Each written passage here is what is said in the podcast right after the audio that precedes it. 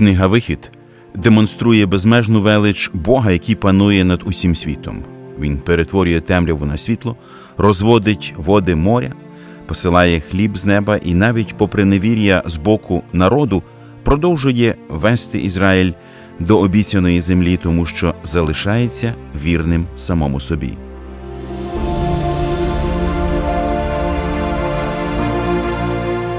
Ви слухаєте подкаст Вивчаємо Біблію разом.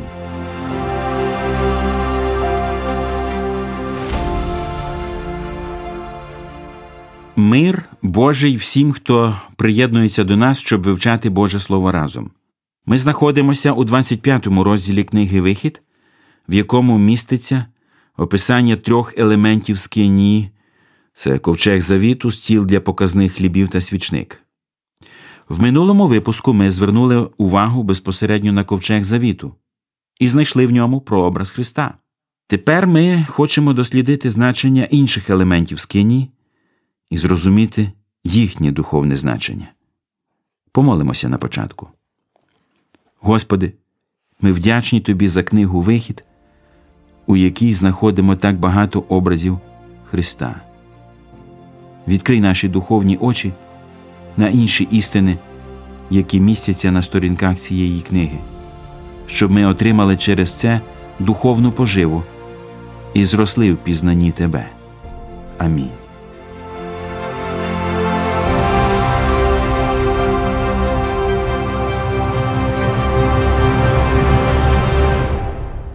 Ми продовжимо читання 25 розділу з 23 вірша. Мова йде про стіл для показних хлібів. І зробиш стола з акаційного дерева, два лікті довжина його, і лікоть ширина його, і лікоть і пів вишина його, і пообкладаєш його щирим золотом, і зробиш вінця золотого для нього навколо, і лиштву зробиш для нього в долоню навколо, і зробиш вінця золотого навколо для лиштви його і зробиш для нього чотири каблучки з золота, та й даси ці каблучки на чотирьох кінцях, що при його чотирьох ніжках. Навпроти лиштви будуть ці каблучки, на вкладання для держаків, щоб носити стола. І поробиш ті держаки з акаційного дерева, і пообкладаєш їх золотом, і на них будуть носити стола. І поробиш миски його, і кадильниці його, і чаші його, та кухлі його, щоб ними лити зо щирого золота їх ти поробиш, а на столі покладеш хліб показний, що завжди перед моїм лицем. Самуил, опиши, пожалуйста, для чего нужен был стол для хлебов предложения? Что это за хлебы и почему они там должны располагаться? Очень интересно то, что они называются хлебы предложения, как будто бы они э, лежат перед чем-то. На иврите они называются лехемпаним, что означает хлеб лиц, то есть э, хлеб, который лежит перед лицом или перед лицами Всевышнего. Стол нужен для того, чтобы носить хлеб и чтобы на него э, могли помещать, размещать 12 хлебов, хотя здесь в тексте нету, но наперед забегая, мы знаем, что Всевышний заповедовал на этом столе размещать 12 хлебов по числу колен Израилевых, что символизировало, что Всевышний заботится о хлебе насущном для всех колен Израиля, иначе говоря, для всего народа. Кроме того, здесь сказано, что в ладонь э, должна быть грань э, или, э, можно так сказать, современным языком бортики у этого стола должны быть высотой в ладонь для того, чтобы с этого стола ничего не упало на землю – потому что стол устанавливался, размещался на земле. Не было каких-то плит специальных, никто не клал линолеум или еще что-то для этого стола, там клеенку какую-то, ни, никто этого не подстилал. Стол соприкасался непосредственно с землей, и для того, чтобы э, святыня не упала на землю, э, именно такого э, размера бортик. Кроме того, э, сказано, что здесь должны быть и блюдца, и чашечки, и многие другие предметы, посредством которых прикасались к этому хлебу, и этим хлебом питались только священники. Это говорит о том, что Всевышний заботится о хлебе для своих слуг, для служителей. Имеет ли какой-то прообраз э, для нас сегодня вот этот хлеб и этот стол, на котором они находились? Что мы можем в этом увидеть? Этот стол, э, когда человек э, входит в скинию, то этот стол находится с правой стороны, когда человек смотрит, обращен лицом к ковчегу, иначе говоря, смотрит на трон Всевышнего, с правой стороны он видит хлеб. Этот хлеб, по сути дела, стол ради хлеба сделан. И когда человек видит этот хлеб, этот хлеб указывает нам – на Иисуса, который является хлебом жизни, сшедшим с небес. И этот хлеб говорит, именно хлеб предложения, говорит, что его хватит для всего народа, потому что этот хлеб является частью приношения от народа. Это значит, что у народа есть мука. Невзирая на то, что зима, к примеру, невзирая на то, что могла быть война с амаликитянами или еще кем-то, невзирая на то, что была язва, там люди умирали от укуса змей, не могли засеивать э, поля там или какую-то территорию, да, невзирая на это, Всевышний показывает, если есть хлеб в Доме Божьем, это значит, что он есть и у народа – потому что это часть приношения от народа, и Всевышний заботится о народе. Если первосвященник заходит и видит, что нету хлеба, это значит, что нету хлеба у народа. Хлеб символизирует Иисуса, который является хлебом жизни. Про що згадує, міркуючи над цими показними хлібами брат Віталій? Як не згадати про молитву, яку вчив е, Господь нас? Хліб наш щоденний, і ти задаєш собі питання, чи часом не до того посилався Христос, коли він говорив про ці хліби, хліба нашого щоденного, бо хліб представляв е, от ті хліби, які ми представляли Господу, вони свідчили про те, що ми визнаємо його повсякчасну нашу турботу, його про нас. А ці хліби лише репрезентують, вказують на його турботу, а отже, і на його постійну присутність з нами. Бо скинія базова ідея, Бог живе своїм народом, Бог перебуває серед нас.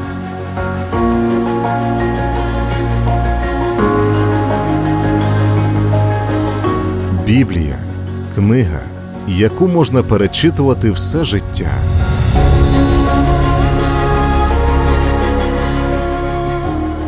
Коли я думаю про стіл з показними хлібами, я згадую слова, записані в Євангелії від Івана, 6 розділ, 35 вірш. Ісус же сказав їм: Я хліб життя. Хто до мене приходить, не голодуватиме він, а хто вірує в мене, ніколи не прагнутиме. Ісус дає людям життя, і це вічне життя, друзі. Показні хліби, які клалися на стіл, були спечені з кращого пшеничного борошна і не містили в собі закваски. Пшеничне борошно є символом сина людського, який назвав себе самого пшеничним зерном, якому належало померти, щоб не залишитися одному. Пшеничне зерно знаходиться тут у вигляді борошна, яке приготоване для їжі. Закваска ж, як відомо, є прообразом лукавого, гріха і пороку і тому вона повинна була бути видалена від хлібів і від святилища.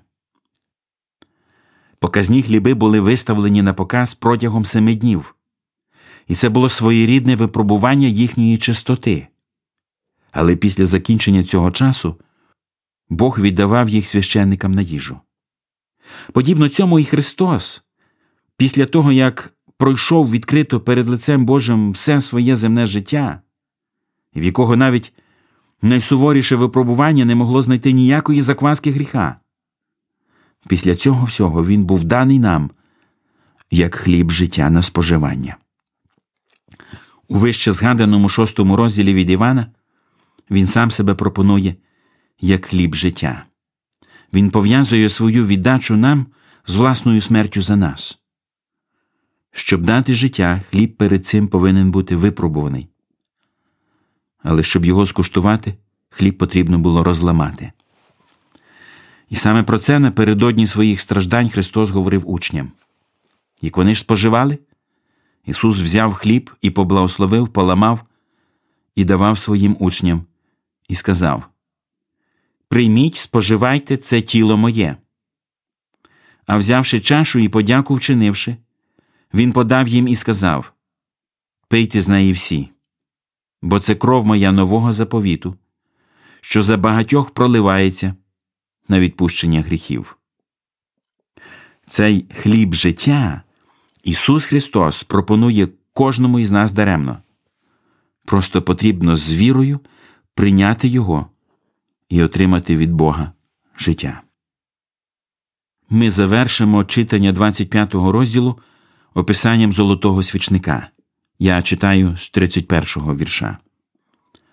І зробиш свічника зо щирого золота роботою кутою, нехай буде зроблено цього свічника. Стовп його, і рамена його, і келихи його, гудзі його, і квітки його будуть із нього. І шість рамен виходитимуть із боків його, три рамені свічника з одного боку його, і три рамені свічника з другого боку його. Три келихи мигдалоподібні в однім рамені, гудзі квітка, і три мигдалоподібні келихи в рамені другім гудзі квітка. Так на шости раменах, що виходять із свічника. А на стовпі свічника чотири келихи мигдалоподібні, гудзі його та квітки його, і гудзь під двома раменами з нього, і гудзь під іншими двома раменами з нього, і гудзь під третіми двома раменами з нього, у шости рамен, що виходять із свічника їхній гудзі, та їхні рамена нехай будуть із нього.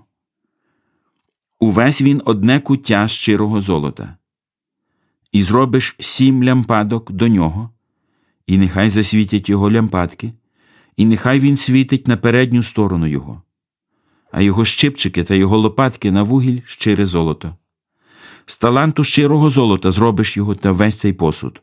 І дивись, зроби за тим зразком, що тобі показувано на горі. Самуил, что представляет из себя вот этот золотой светильник, или как его называют, минора? Каково было его назначение, какой символ он несет для нас?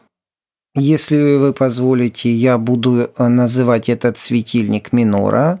Так он называется на иврите. На иврите светильник значит минора или что это? Можешь как-то прокомментировать значение? Слово «нер» на иврите означает «свеча». Минора – это излучение. Есть созвучно, конечно, со словом «минарет», да, который, когда человек смотрит на минарет, это сооружение, которое похоже на свечу. И минора – это, по сути дела, подсвечник для семи лампад, потому что отдельные лампады ставятся на этот подсвечник. По сути дела, его можно назвать и подсвечником или светильником. Да? Он не фонарик, не прожектор. Так вот, что он собой символизирует? Он очень интересно описан, он очень красиво выглядит, когда... Очень много деталей таких различных. Да, да, когда ты на него смотришь, эти гранатовые яблоки, вот эти вот все чашечки, они вместе друг с другом так гармонируют. Они на самом деле отдельные вещи, предметы, детальки, которые интерес, я думаю, что которые интересно собирать, потому что... Они собираются, это не цельная конструкция, да, они устанавливаются на этом светильнике. Вот эти вот э, чашечки, да, они устанавливаются. Если говорить о самом подсвечнике, то стебель и ветви – это все цельное, чеканное. В синодальном э, переводе сказано «выходящих из светильника». Не совсем как бы понятно для современного читателя, что значит «выходящих». На самом деле речь идет о том, что они должны выступать. То есть яблоки должны выступать. Э, то есть это объемное э, такое вот зрелище, но вверху вот эти вот гранатовые яблоки с лепесточками, со всеми этими, это такой как бы конструктор. И очень интересно все это собирать, э, соединять вместе. Одно такое яблоко или чаша, скажем так, да, оно приблизительно, если взять э, руку и э, расставить пальцы между собой, вот приблизительно эту площадь занимает одно такое яблоко. То есть оно на руке у взрослого человека помещается одна такая лампадка. И это из чистого золота. Да, конечно, из чистого золота, все чеканное, все вылитое, вот, оно все вместе собирается, и вот сверху этих гранатовых яблок, вот вы просто себе представьте гранатовое яблоко с такой как бы короной, да, и на вот это вот все сверху ставится лампада, а лампада, она выглядит не так, как многие себе представляют. Чашка, кружка, стакан, внутри которого фитилечек. А это приблизительно, если представить себе чайничек. И вот э, из горлышка этого чайничка выступает фитиль, наполнили этот чайничек не заваркой э, и кипятком, а налили туда чистое оливковое масло. Таким образом, этот фитиль не будет коптить. Вот этот фитилек он должен выходить на переднюю часть этого светильника. Иначе говоря, можно сказать, поставь семь чайничков. Носиком, да, к себе, да? Да, таким образом, чтобы они носиком были обращены к хлебу ни влево, ни вправо, потому что как можно определить, а где лицо у этого подсвечника, а где спина, если он э, симметричный, если он зеркальный, то э, лицо, понятное дело, обращено в середину скинии. Поэтому вот эти носики должны смотреть все в одну сторону. Кроме того, Всевышний позаботился – все равно нужно поправлять, постоянно поправлять. Масло выгорает,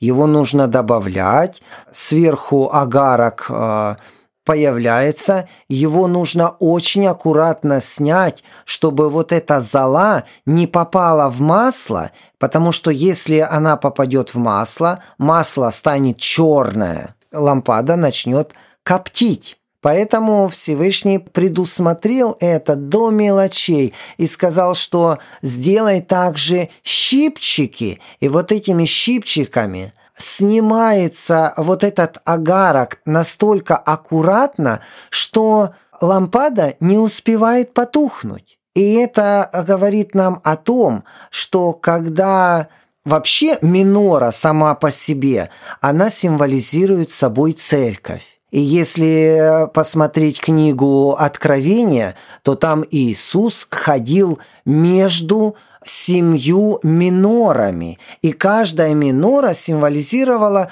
ту или иную церковь, Ладикийскую, Смирнскую, Ефесскую. Иисус находился между этими семью минорами. Так вот, что интересно, когда Иисус говорил на горную проповедь, Он сказал своим ученикам – вы свет для мира. Не может город, стоящий наверху горы, укрыться и, зажегши свечу, не ставят ее, ну, лампаду, по сути дела, не ставят ее под сосудом, но на минору ставят.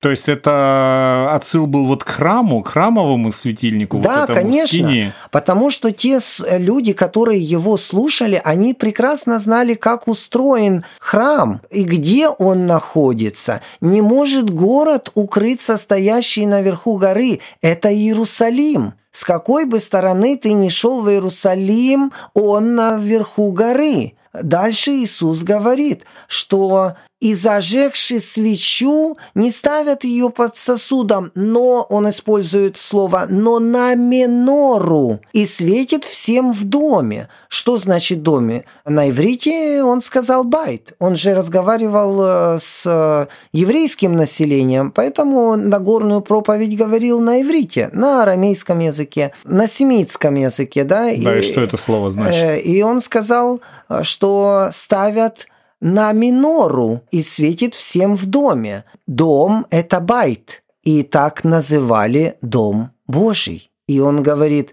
разве вы не читали, не слышали, что дом мой домом молитвы будет назван. Он говорит, разве вы не читали, что дом мой использует слово בית, дом. И здесь в Нагорной проповеди он тоже говорит, что светит всем в доме, то есть светит всем, кто находится в святилище то есть священникам, потому что в это помещение могли заходить первосвященники, могли заходить священники, но не могли заходить левиты. Хотя они тоже были из э, рода Левия, да, но они не имели доступа сюда. Иисус говорит, так светит свет ваш перед людьми, то есть перед миром, чтобы они видели добрые дела ваши. Что является светом церкви? Это те добрые дела, которые они будут делать, или те добрые дела, которые делает церковь.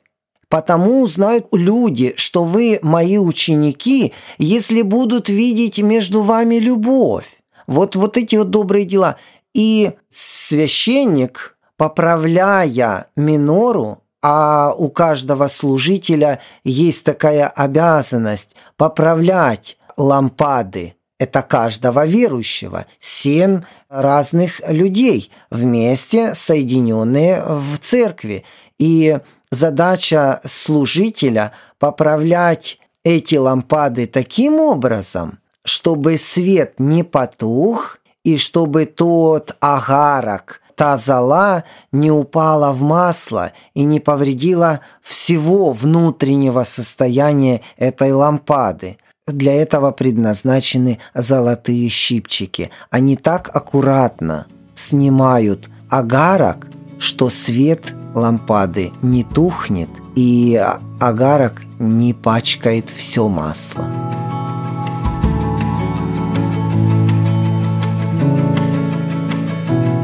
Прокидатись зранку це відчувати Бога, читати Його Слово, це знати Його.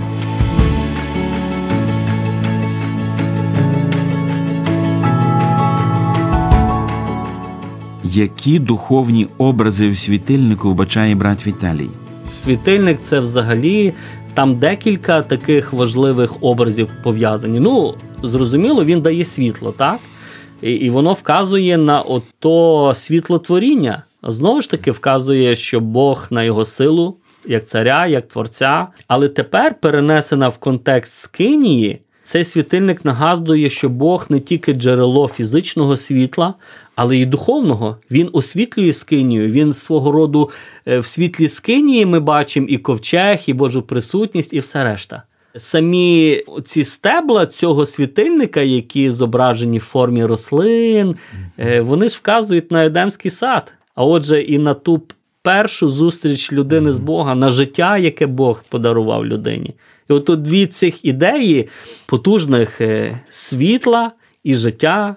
Також вони знаходять свій відгук в новому заповіті, от в Євангелії від Івана, що життя було в цьому слові, логосі, а життя було світлом людей. Бачите, тобто ці дві ідеї вони дуже споріднені. От І в світильнику вони представлені. І світильник, який постійно горить, також знову ж ця ідея постійної присутності Бога своїм народом. Як світильник може вказувати нам на майбутній прихід Месії? Світильник, який представляв і життя, і світло, тепер він як втілений в служінні Месії. Хочеться так і знову згадати про Євангелію від Івана, де сказано, що слово, е, яке повне благодаті, істини, воно перебувало поміж нас. І дієслово, яке використано, воно спільнокореневе словом, яке використовується з кинії. Скеноо. Перебувати, жити. Тобто сам Господь, який тоді в видимих знаках, ось скинії, він в тих образах розповідав про свою присутність, він тепер, так би мовити, сам став скинією. Він став жити в тілі людини Ісуса Христа. Ось як Скинія відповідає образу пришестя Ісуса Христа з нами. Ці всі образи вони просто наповнюють е, життям старий заповіт. Як тепер можна відноситись так байдуже, коли знаєш, що вони відтінювали, вони пророкували, являли, готували наші очікування до пришестя Месії. Отже, як ми бачимо, семисвічник, який стояв з Кинії, образно показує нам не лише Христа, але також і Його церкву. І це логічно, тому що Христос є головою церкви, як про це написано в посланні до Ефесян, і все впокорив Він під ноги йому, і його дав найвище за все, за голову церкви, а вона його тіло, повня того, що все всім наповняє.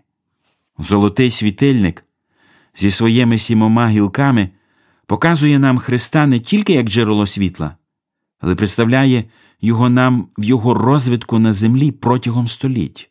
Він єдиний в своєму роді корінь, родовідне дерево нового покоління, який пустив від себе багато гілок, що становлять з ним одне ціле, які він носить, і які роблять його досконалим, як ці сім гілок, що виходили з одного стебла і утворювали один свічник. Як при цьому не згадати, друзі, текст з Євангелії від Івана, 15 розділ, де написано Хто в мені перебуває, а я в ньому той рясно зароджує, бо без мене нічого чинити не можете ви. Це дійсно дивовижна картина, друзі. Христос і Христові протягом тисяч років перебувають в святилищі, будучи настільки тісно поєднані між собою, що вони складають з ним одне ціле. Ми з вами, друзі, стали причасниками одного єства. Апостол Петро пише про це так: через них даровані нам цінні та великі обітниці, щоб ними ви стали учасниками Божої істоти, втікаючи від пожадливого світового тління. Свічник у Скинії нагадує нам, що ми стали учасниками Божої істоти. Друже мій, дозволь запитати тебе. Чи з'єднався з Ісусом Христом також і ти? Чи став одне ціле з Ним? Якщо досі ще ні, чому б тобі не примиритися з Ісусом Христом сьогодні? Лише завдяки Йому ми стаємо учасниками Божої істоти, і я закликаю вас скористатися цією нагодою сьогодні. І нехай поблагословить вас Господь Бог. А наш час сьогодні вичерпався. До наступних зустрічей і нехай поблагословить вас Господь Бог.